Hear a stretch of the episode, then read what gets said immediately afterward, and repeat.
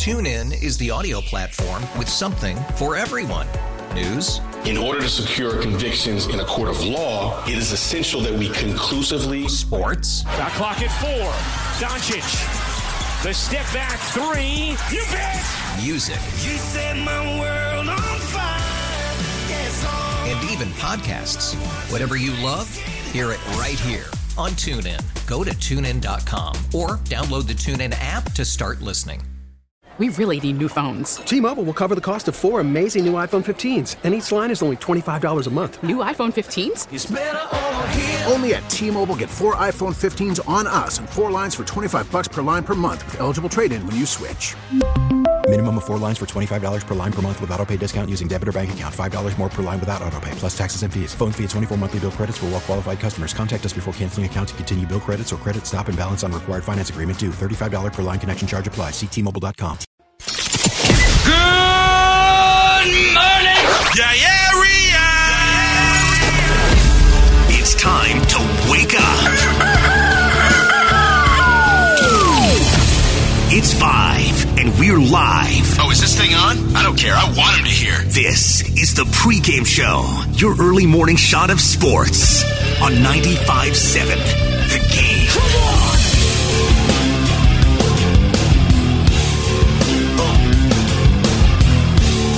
Yes, sir. Good morning, family.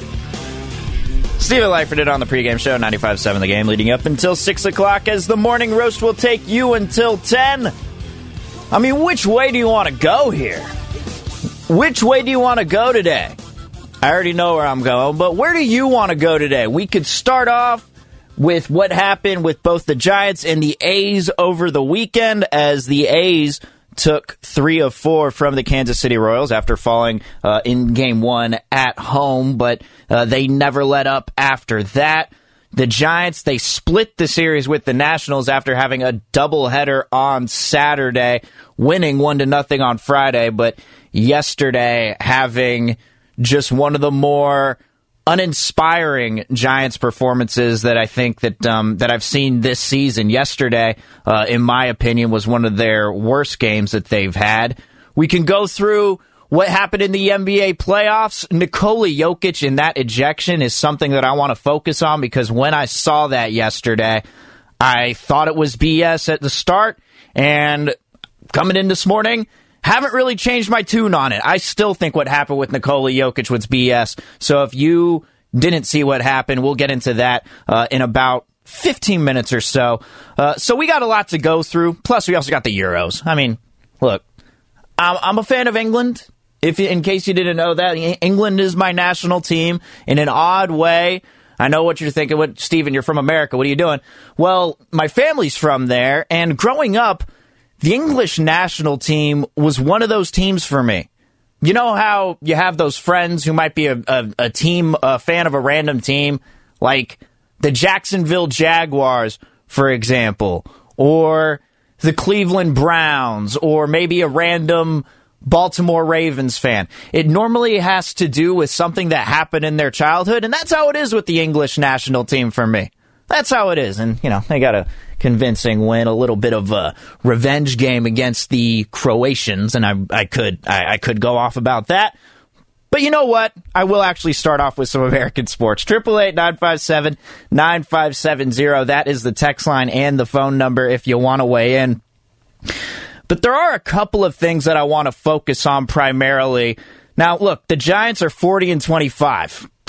there's there's not much that you can really uh, complain about, right? But there's a couple of things from the weekend that really stuck out. The bats, they didn't wake up all weekend.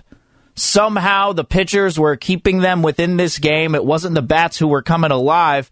And the Giants are going to need it now that they're coming back home against the Arizona Diamondbacks, one of the worst teams in the league. You need to beat this team if you want to keep it up.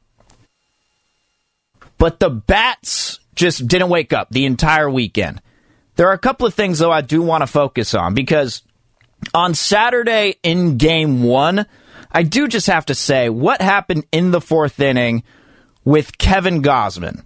So he starts off, look, he's actually pitching pretty damn well in this game. other than, you know, giving up the home run to Schwarber, who was the Giants' biggest enemy this entire weekend, other than giving up a leadoff home run to Schwarber, he really wasn't looking too bad. But then in the fourth inning, starting off, Juan Soto walks, and Juan Soto taking pitches, by the way. I don't know about you, but in the entirety of Major League Baseball, if you've listened to this show before, there are plenty of guys who in baseball you just watch every single at bat. And, and, you know what? I'd like to know from you actually. Let me hear from you at 888 If you had one guy in baseball that you could single out, you don't get to watch any at bats from anyone else in the majors. If you get to single out one guy whose at bats you can watch for the entire season and only his at bats, who would that be? 888 because I mentioned this at the start of the season. You got plenty of guys to go through, and hell, you could actually put Mike Trout in that conversation, even though he's hurt and not going to be coming back for another month. But Juan Soto was that guy for me. And the reason why is exactly what happened in the fourth inning. The way that he was taking pitches, grinding that at bat with Gausman, it all turns into some sort of mind game with him because he's got that stance. It's almost like the uh, the Jeff Bagwell intimidation factor. You know, he, he's crouching down in a real power stance. You know, and Juan Soto to me whenever he takes pitches and he starts getting into guys' heads, it's all mind games with him.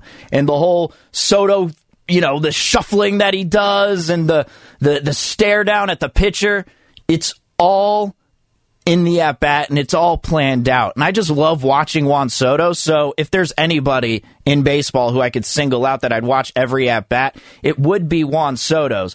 But never mind, as we stop talking about Juan Soto's walk, Josh Harrison comes up to the plate. Now, Gausman had struck out Josh Bell after walking uh, Soto to open up the fourth, and this is on Saturday's game.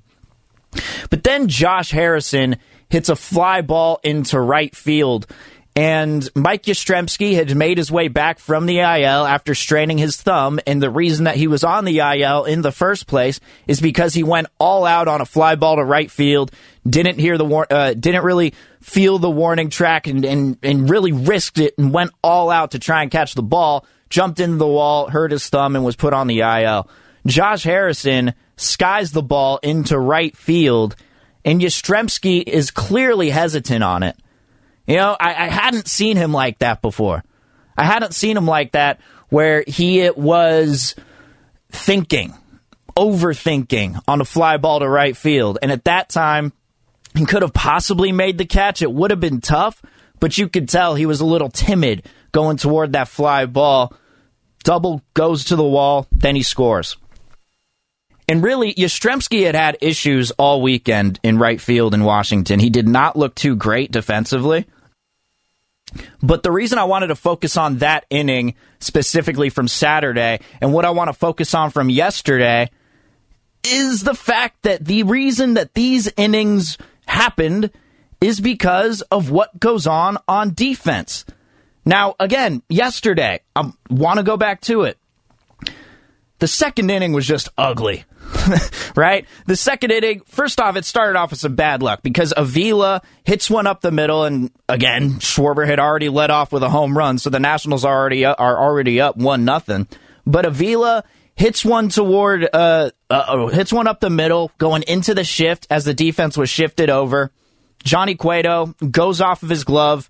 Then, uh, you know, obviously Crawford's got no play as it just dribbles to Crawford. Then Victor Robles comes up, tries to do a sacrifice bunt, bunts one over toward the first base side, forcing Johnny Cueto to run off the mound to his left. And he couldn't make the play because it was just too tough on him and the ball was out of reach. Then Joe Ross comes up, gets a sacrifice bunt, moves the runners over. Then Kyle Schwarber comes up, and hits another home run off Johnny Cueto. It feels like Kyle Schwarber is made to hit off Johnny Cueto. But the point being is you haven't seen many games like this where they've had those errors that are the game changing type of errors, the ones where you don't even think about it. the easy type of plays. For example, if Avila doesn't hit the ball, luckily off Cueto's glove, and misdirects it and redirects it over towards short where Brandon Crawford isn't playing, who knows? It probably would have gone to Crawford, would have started the inning out with the uh, with with one out, no runners on. Victor Robles would have been forced to bunt. It could have been a completely different outcome. And I go back to Saturday. If Yastrzemski makes that catch on Josh Harrison, we could be looking at a completely different outcome too, because Juan Soto was able to score off of that from first. We have not seen that with this Giants team that much at all this season. And I think that that is something that personally for me, considering that we've been watching a team that, you know, struggled with defense last season, we didn't really pay attention to it too much because we were so focused on what Gabe Kapler was doing with the bullpen and trying to blame Gabe Kapler for all these moves that one thing that we really overlooked was the fact that the defense behind him wasn't giving these guys much help. And that's what they have been doing this season.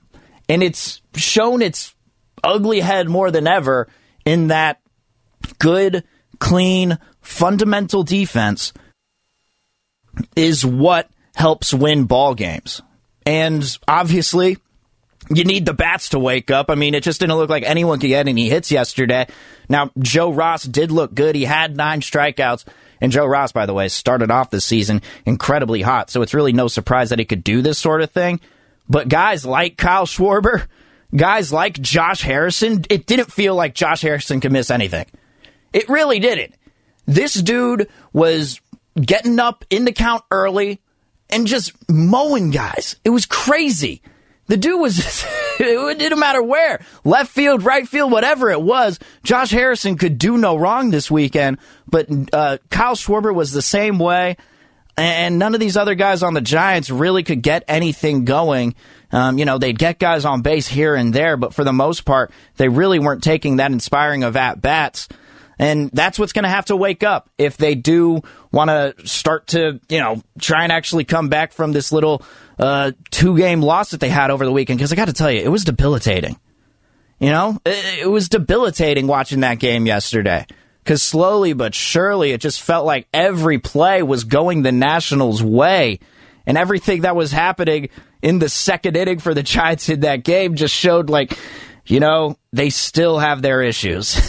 and, and and that was happening. But by the way, one thing other that I want to uh, want to mention here, which shows a change, it was the fact that in the sixth inning, in the top of the sixth, Johnny Cueto was meant to lead off, and Johnny Cueto hit in the top of the sixth. Even though he'd given up multiple runs, didn't look comfortable. That moment where he rolled to his left to try and get that sacrifice bunt, thought he was hurt for a second until he warmed up with a couple of pitches and they deemed him to be okay but he still remained in within the sixth inning. And, you know, coming to the bottom of the sixth, starts out with a walk. Joe Russ, Joe Ross gets a sacrifice bunt. Schwarber walks. Trea Turner walks. Then they go and make the change with Jose Alvarez. It didn't feel like they were going to go with any other strategy than to keep Johnny Cueto in until the sixth inning. And I did find that to be an interesting tidbit to this because one thing last season that uh, was getting under a lot of people's skin was just how much the bullpen was being used by Gabe Kapler. And, you know, in the past few games, they have been used quite a bit. Uh, the bullpen has been worked for sure.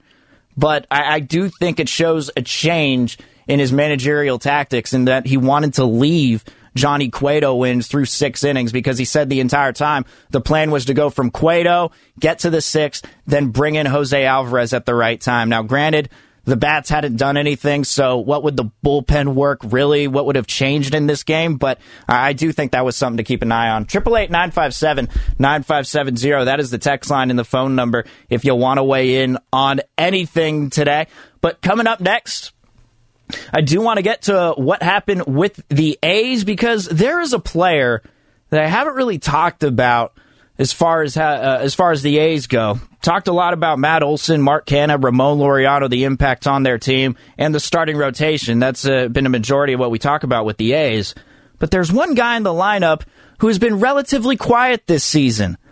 But he woke up over the weekend. We'll get to that next. 888-957-9570. That's the text line of the phone number. Steven Langford in on the pregame show. 95.7 the game.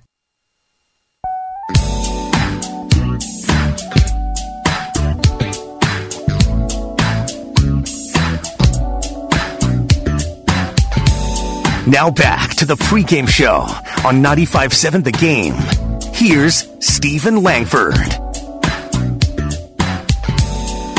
Triple eight nine five seven nine five seven zero is the text line and the phone number if you want to weigh in on anything today. I'd like to know from you, and, and I want to know from A's fans on this. Who are your guys that are quote unquote untouchable? You know, when we're talking about the Warriors, whether they'll make any trades, any changes to their roster, we always talk about the untouchables, right? Some people have just Steph and Clay. Some people have just Steph. Everyone else is good. Some people have Steph, Clay, Dre, Wiseman. You know, you have a lot of that. And with the Giants, right now, the untouchables, it seems like are Crawford and Posey. But I want to know from A's fans who to you are the untouchables on this team as we approach the trade dead, uh, uh, the trade deadline in a couple of months here. But I want to know from you at triple eight nine five seven nine five seven zero. Uh, that's the text line and the phone number. Who are your untouchables, quote unquote, on the A's? But before we get to that, I do just want to say it was nice watching a fight card over the weekend in UFC in UFC 263 that can wash the terrible taste that a fight like Floyd Mayweather and Logan Paul can bring you. You know, I, am not going to lie. This entire week, after I watched that thing on on Sunday, I, I kind of forgot what it was like to live in an era where there's actually these combat sports that have the competition that stick with the integrity of the sport. And, you know, UFC, sure, it's got its issues. Like Dana White's, uh, you know, a crazy person. But I do think that the card that they brought out this weekend in UFC 263, it, it, uh, it, it, it instilled my hope again in combat sports and that these things can actually be done for the definition of competition, the definition of doing it for the love of it instead of just for the fame and the money and all of that sort of stuff. So shout out to the UFC, man. That was a good card over the weekend, and I'm not going to spoil anything as to what happened, but man. There even even the prelims, even the prelims were great. But triple eight nine five seven nine five seven zero. I want to know from you, if you're an A's fan, who on this team are your untouchables, so to speak? Because one guy that I want to pay attention to, as you know, the A's lost a first tough one in the first of this four game series to the Royals,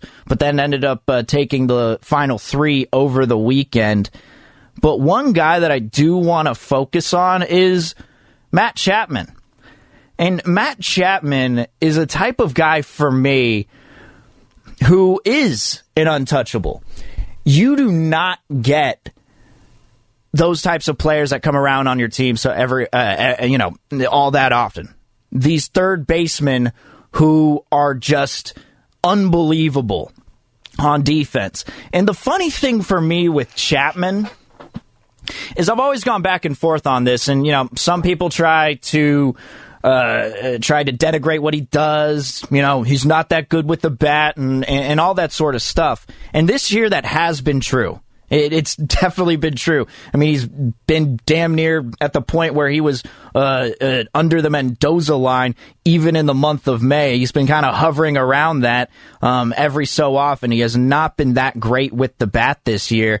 Um, but over the weekend, he started to pick it up as he went 0 for 3 in that first game on the 10th. That was back uh, on the Friday, or excuse me, on the Thursday.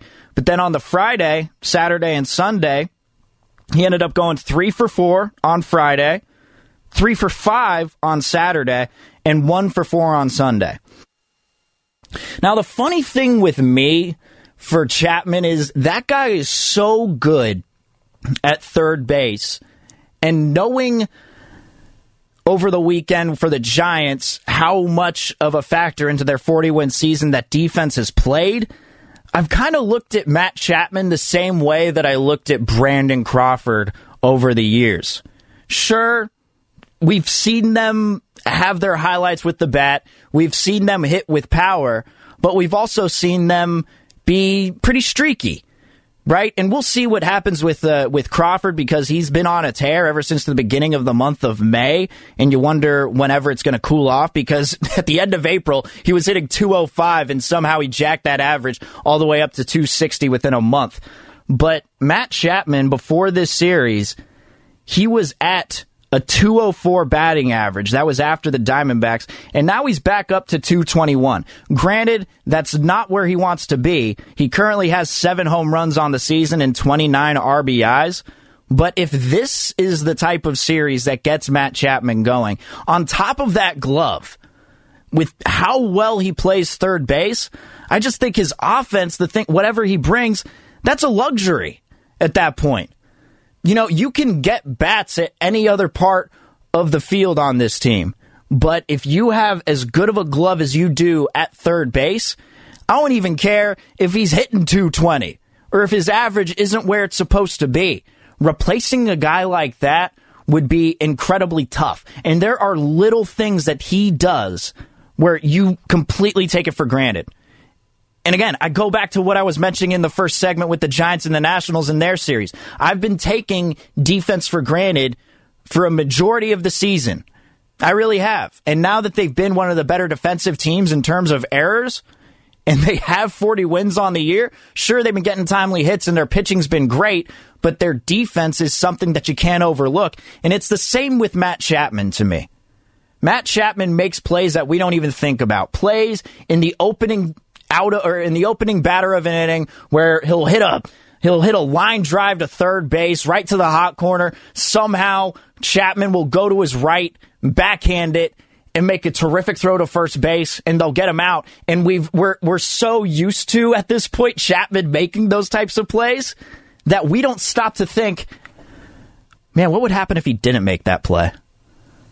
You get a runner on first, next batter up, I don't know, possibly tries to lay down a bunt, gets a runner in scoring position, then gets something scoring going for uh, uh, for the opposing team, no matter who it is. And Chapman makes those types of plays every game. But if his bat starts to come alive now, whew, whew, I mean, what? What was he? Seven for 13 in these last three games? Seven for 13 with a couple of home runs? One on Saturday and one yesterday. If his bat starts to wake up, man, and the fact that they're already in first place in the American League West and one of their best players in general hasn't been playing up to his potential, I mean, you got to watch out, man. And speaking of which, by the way, the other Matt on the other corner, Matt Olson, has been having another great year and he had a couple of home runs yesterday, uh, both solo shots. And you know, you want more than solo shots. You need guys on base whenever you got Olson at the plate. But this dude has also been playing lights out too. So if you can get Matt Olson going, Matt Chapman going. I mean, Olson's already making a case as an all star. He's got 18 home runs and he's got 47 RBIs on a 280, uh, 289 average and overall a 984 OPS. But these guys continue to prove time and time again. I don't know what's going to happen with Mark Canha. Mark Canha is an unrestricted free agent next year, and he's having a pretty good season. I think they could get him on the cheap. I don't know who they're going to trade. Uh, I don't know what kind of position they're going to get. Last week, we said that, hey, maybe the A's should trade for Trevor Story and take a look at that because you do need a change that's made at shortstop, as well as what's going on with the pitchers. But in my opinion, you at least got to keep those guys on the corner in Olson and Chapman, and then Ramon Laureano in center. When he's in the game, he brings that spark. Laureano, you could tell, is just a good ball player. You could tell right away. And, you know, the, the numbers don't always equate the type of player that he is, in my opinion. Sometimes they may not look that great, but what he does on defense, and the type of energy he brings, the body type, you could just tell he's an athlete and someone that you'd want on your team. So as of right now, Chapman luckily got that average back up to 220 as, that, as it was on 201 on fri- as of Friday. But look, good series win for the A's as they uh, took three of four. And let's see here from the 5 0, both Mats on the corners. From the 5 1 0, Chappie, Ollie, and Laureano. From the 5 1 0, definitely untouchable, Chapman, Olson, Manaea, and Laureano. I go back and forth on Manaea, man. I really do. I go back and forth on him because he always does pretty well the regular season, and then when it comes to playoff time, if I have Manaea on the mound, I don't know. Uh, I'm I'm gonna think that hey, yeah, the lineup needs to step up in this game. Like that's normally how I'd be thinking. Also from the 408, Chapman, Olson, and Laureano are must keeps.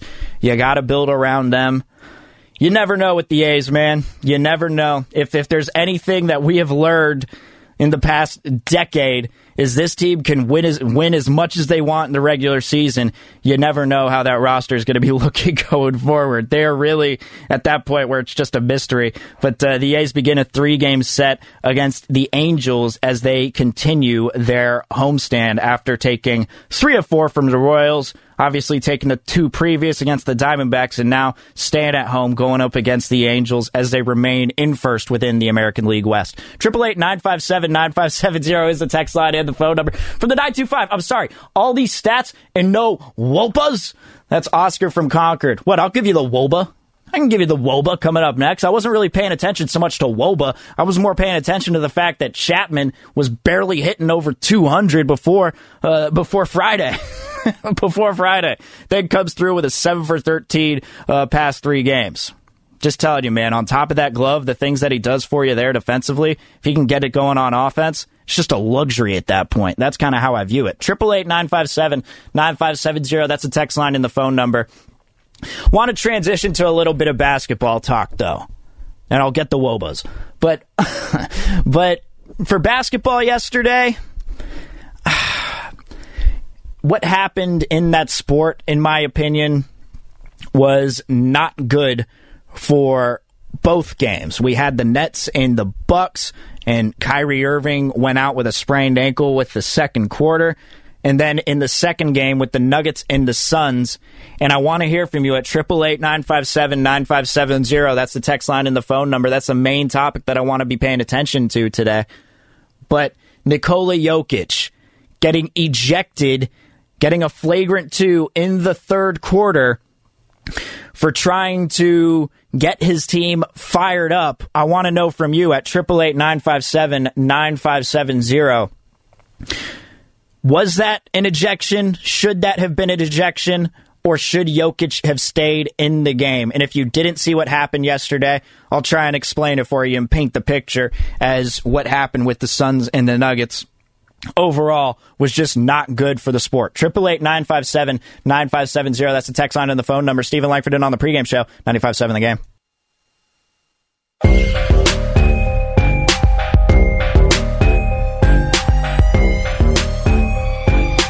Now back to the pregame show on 95.7 The Game. Here's Steven Langford.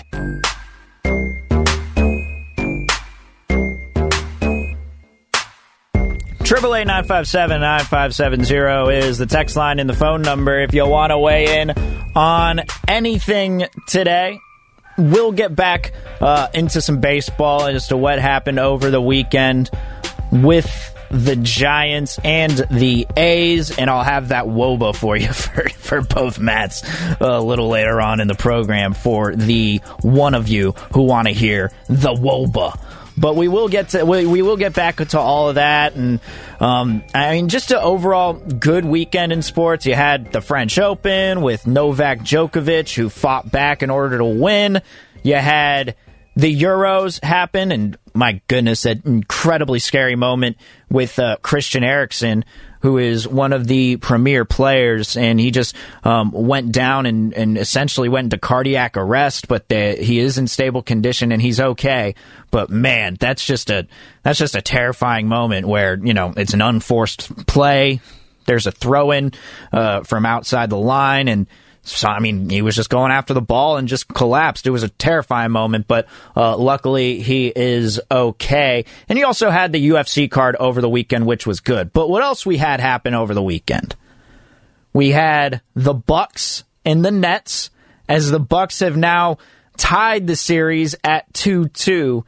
And yesterday, it took Kyrie Irving getting hurt in the second quarter in order to help the Bucks get back to where they wanted to go because there was some point uh, within that fourth quarter when the Bucks started to pull away and they showed the stats was the Nets. They were like 0 for 12 from 3 ever since Kyrie had gotten hurt and you know that ankle injury that sprained right ankle. We know that all too well here uh, within Warrior land. And when you take away you know all of that stuff that we may think of Kyrie Irving off the court all of that 2016 shot that he hit when he was with the uh, when he was with the Cavs.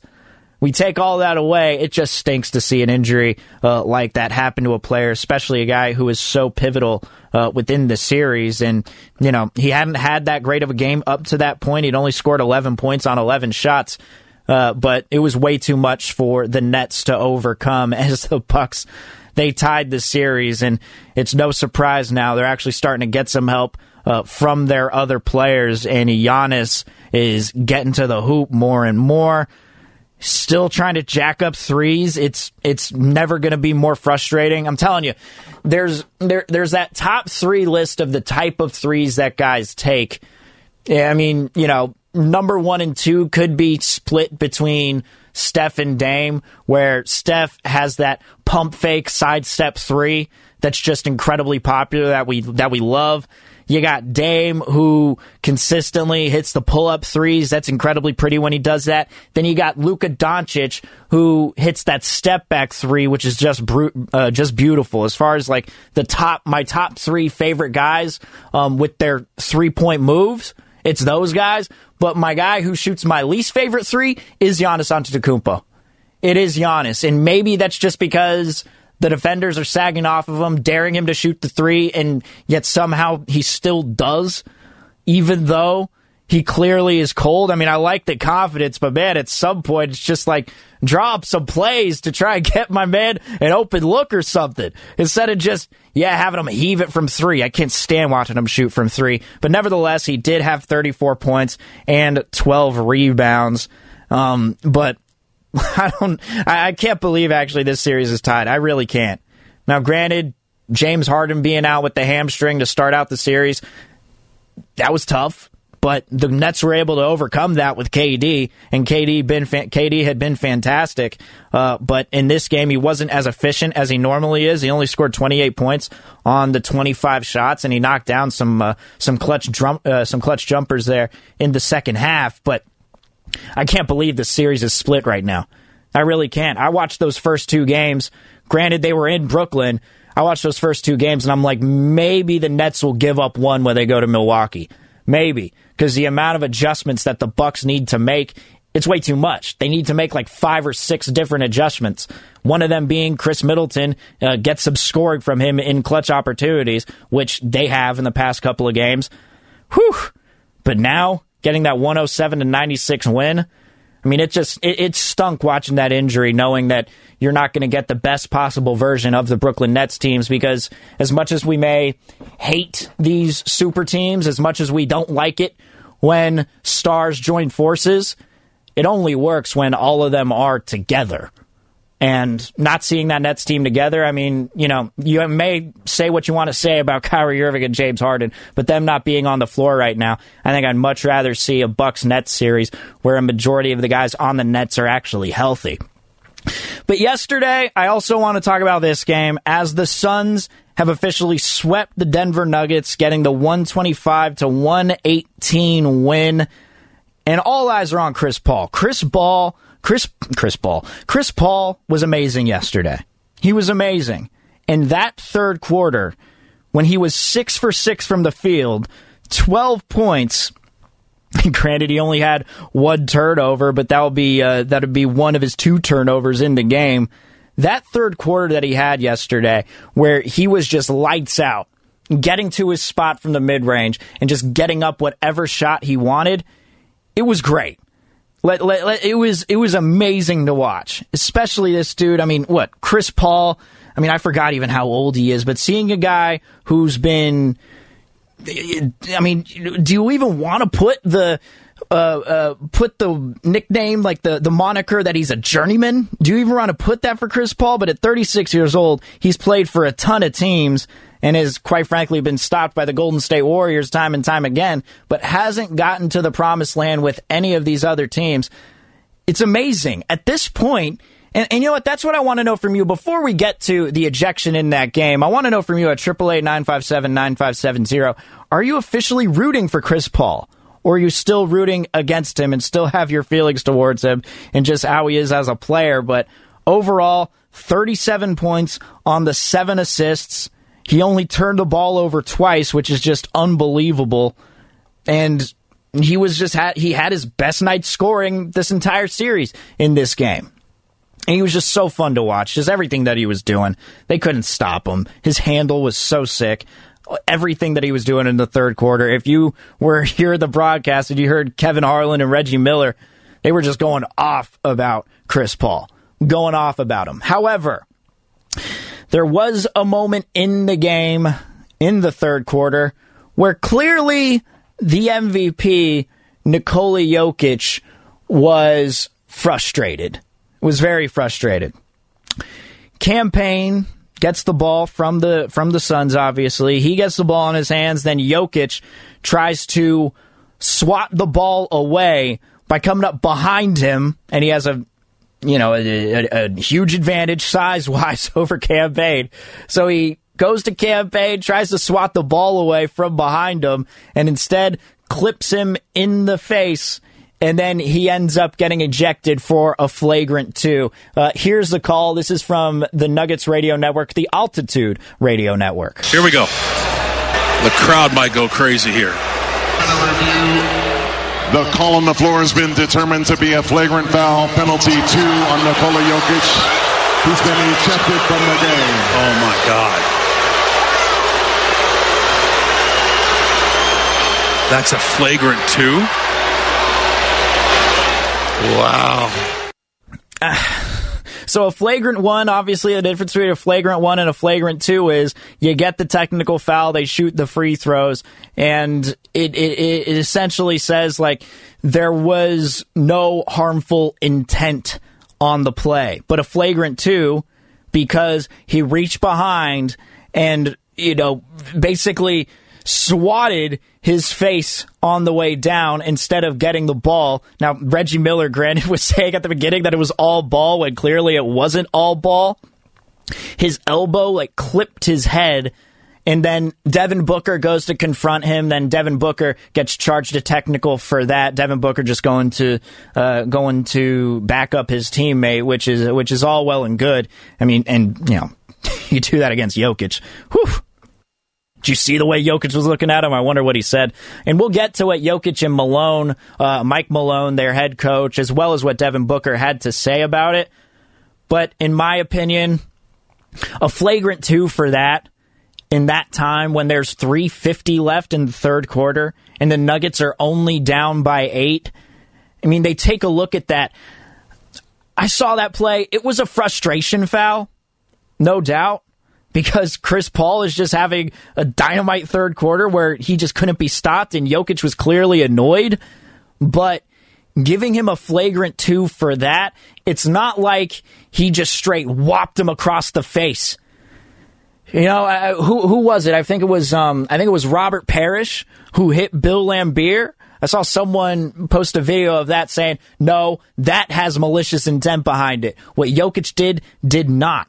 And everyone on social media, every athlete is getting frustrated with it, calling the league soft. They clicked him. They kicked him out the game. That's what Russell Wilson had to say.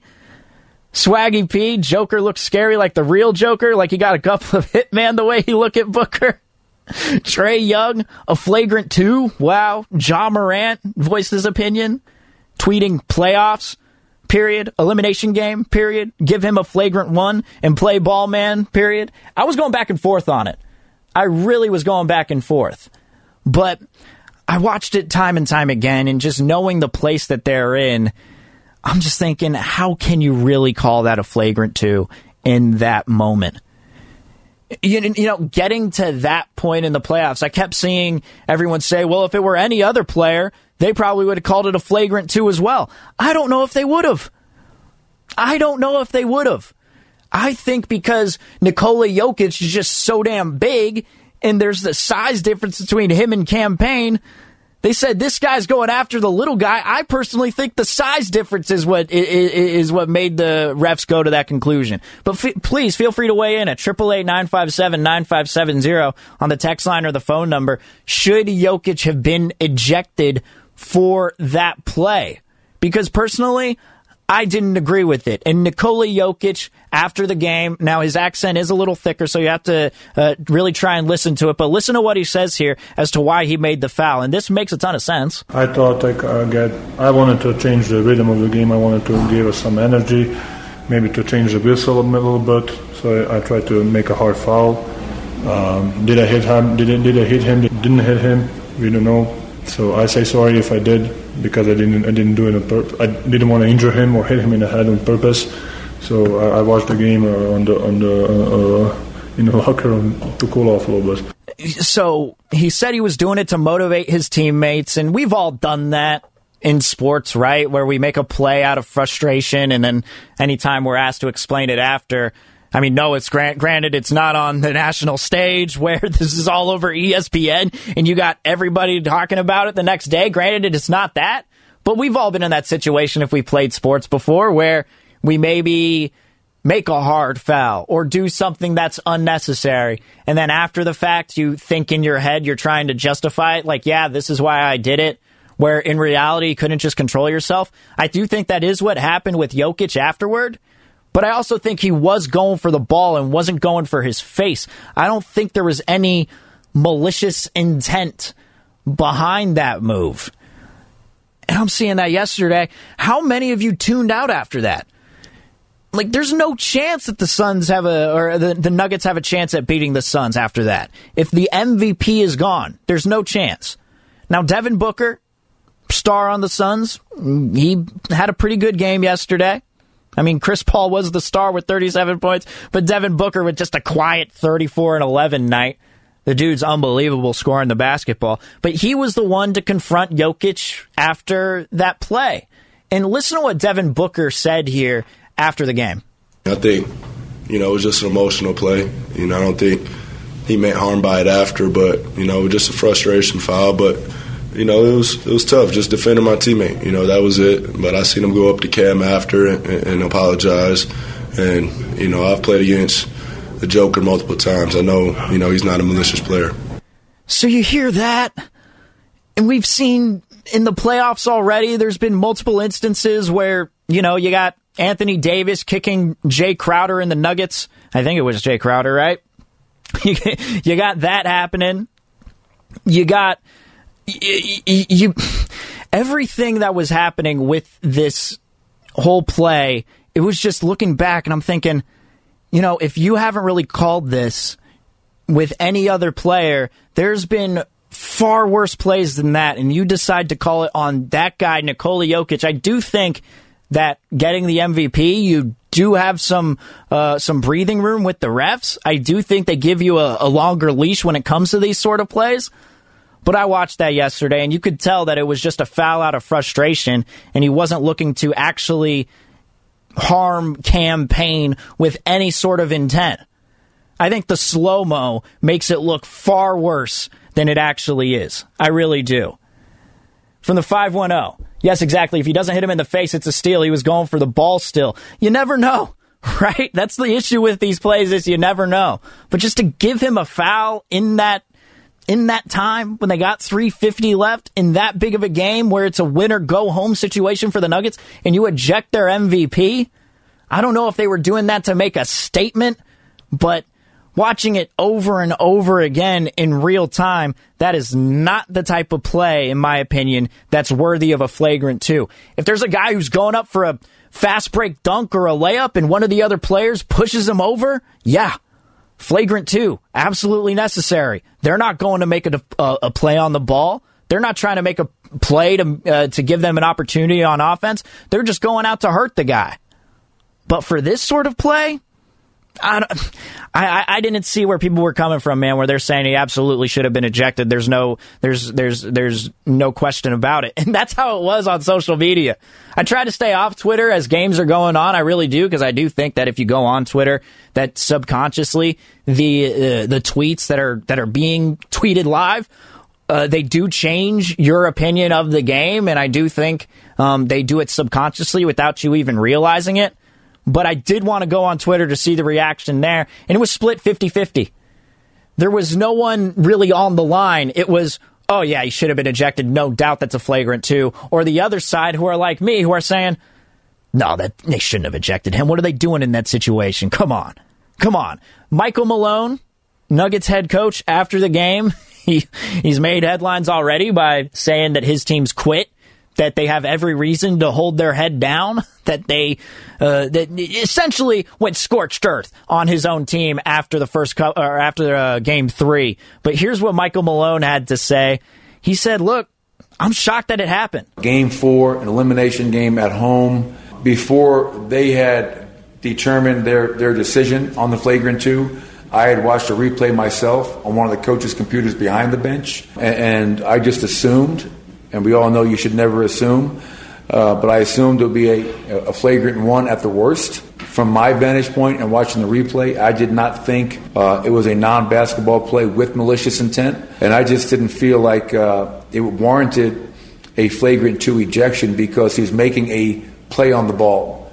There was marginal contact to Cameron Payne's nose, I believe. Uh, so I was shocked. I'm still a little bit shocked that they called a flagrant two and ejected the MVP on such a play. It's a bad look. It's not a good look, especially when you got some of your star players speaking out against it. And, you know, when we always talk about the refs, we always go against the refs, and they always have uh, their reasoning for it. But in the end, you shouldn't have made that call to get him ejected. Flagrant one, maybe but you got to let these guys play it out. This is playoff basketball after all. And sure, he was making it out of frustra- uh, frustration because Chris Paul was going nuclear, but they shouldn't have ejected him for that. They shouldn't have ejected him for that. Um, so tonight, we do have the Sixers against the Hawks and the Jazz at the Clippers. Uh, the Sixers are currently up two to one on the series as they are in Atlanta yet again. And then they're uh, going to be at home for the Clippers as the Jazz are up 2 1 in that series. So uh, we'll see what happens there. But the Suns are the only team to move on as of right now, sweeping the Nuggets. And in my opinion, if you're a Warrior fan, I don't think you can help but find the similarities in these teams, the way that they came up. Now, granted, I, I kind of look at you know Devin Booker and the way that Steph Curry was uh, at the same time was with this team for a few years. Now, granted, Curry started off getting hurt a majority of the time, and they got him on the cheap, so that turned out to be a little different. But with the way that these teams are being constructed and the way that they talk about their teammates, if you listen to the, any of the post game, a lot of it is praising teammates, praising teammates, and it's just very reminiscent of those teams with the Warriors that got started. Now, granted, I will say this that the Warriors took a little bit more time uh, to get to where they needed to go, to get to where the Suns are at now. But I can't help but find the similarities in this Suns team. I'm going to be rooting for them uh, going forward, especially when they play whoever wins uh, with the Clippers and the Jazz for the Western Conference final. And also, the thing is, I'm going to be rooting for the Suns because, hey, I like rooting for the people who are going to win. And I think that the Suns are going to win uh, that series, the future series, whoever it's against. But we still have uh, yet to await who that's going to be. But Chris Paul, man, what he was doing yesterday, if you didn't see what he did in the third quarter, uh, I highly recommend you check it out. All right. So the A's, they have three more games at home against the Angels, and then they go on to New York for a three game series against the Yankees. So stack up these wins at home whenever you can. And the Giants, they had a tough weekend against the Nationals as they did split the series. But I do think that one thing that reared its ugly head is that when you play some crap defense like they did in that second inning yesterday, and also like they did in the first game of that doubleheader in that loss um, when Kevin Gausman was pitching, I think the value of defense has been shown more than ever with this team. So they're going to be back against the Diamondbacks at home. You need to stack up these wins as you are a 40 win team going up against a 20 win team. I mean, come on. You need to get these wins. And for the 405, seems mandatory now to turn on social media while watching in a game. I'm telling you, subconsciously, there's something there where you're watching a game and it might change your opinion on something. I try to stay off Twitter, man, during a game. Just try it once. It's weird. Triple eight nine five seven nine five seven zero is the text line and the phone number if you want to weigh in on anything the morning roast has to talk about. They got Dave Fleming coming up at eight o'clock and Luis Gonzalez at eight fifty. So stick around. Tune into the roast now. Tune in is the audio platform with something for everyone. News. In order to secure convictions in a court of law, it is essential that we conclusively. Sports. Got clock at four. Doncic. The step back three. You bet. Music. You set my world on fire. Yes. And even podcasts. Whatever you love, hear it right here on TuneIn. Go to tunein.com or download the TuneIn app to start listening.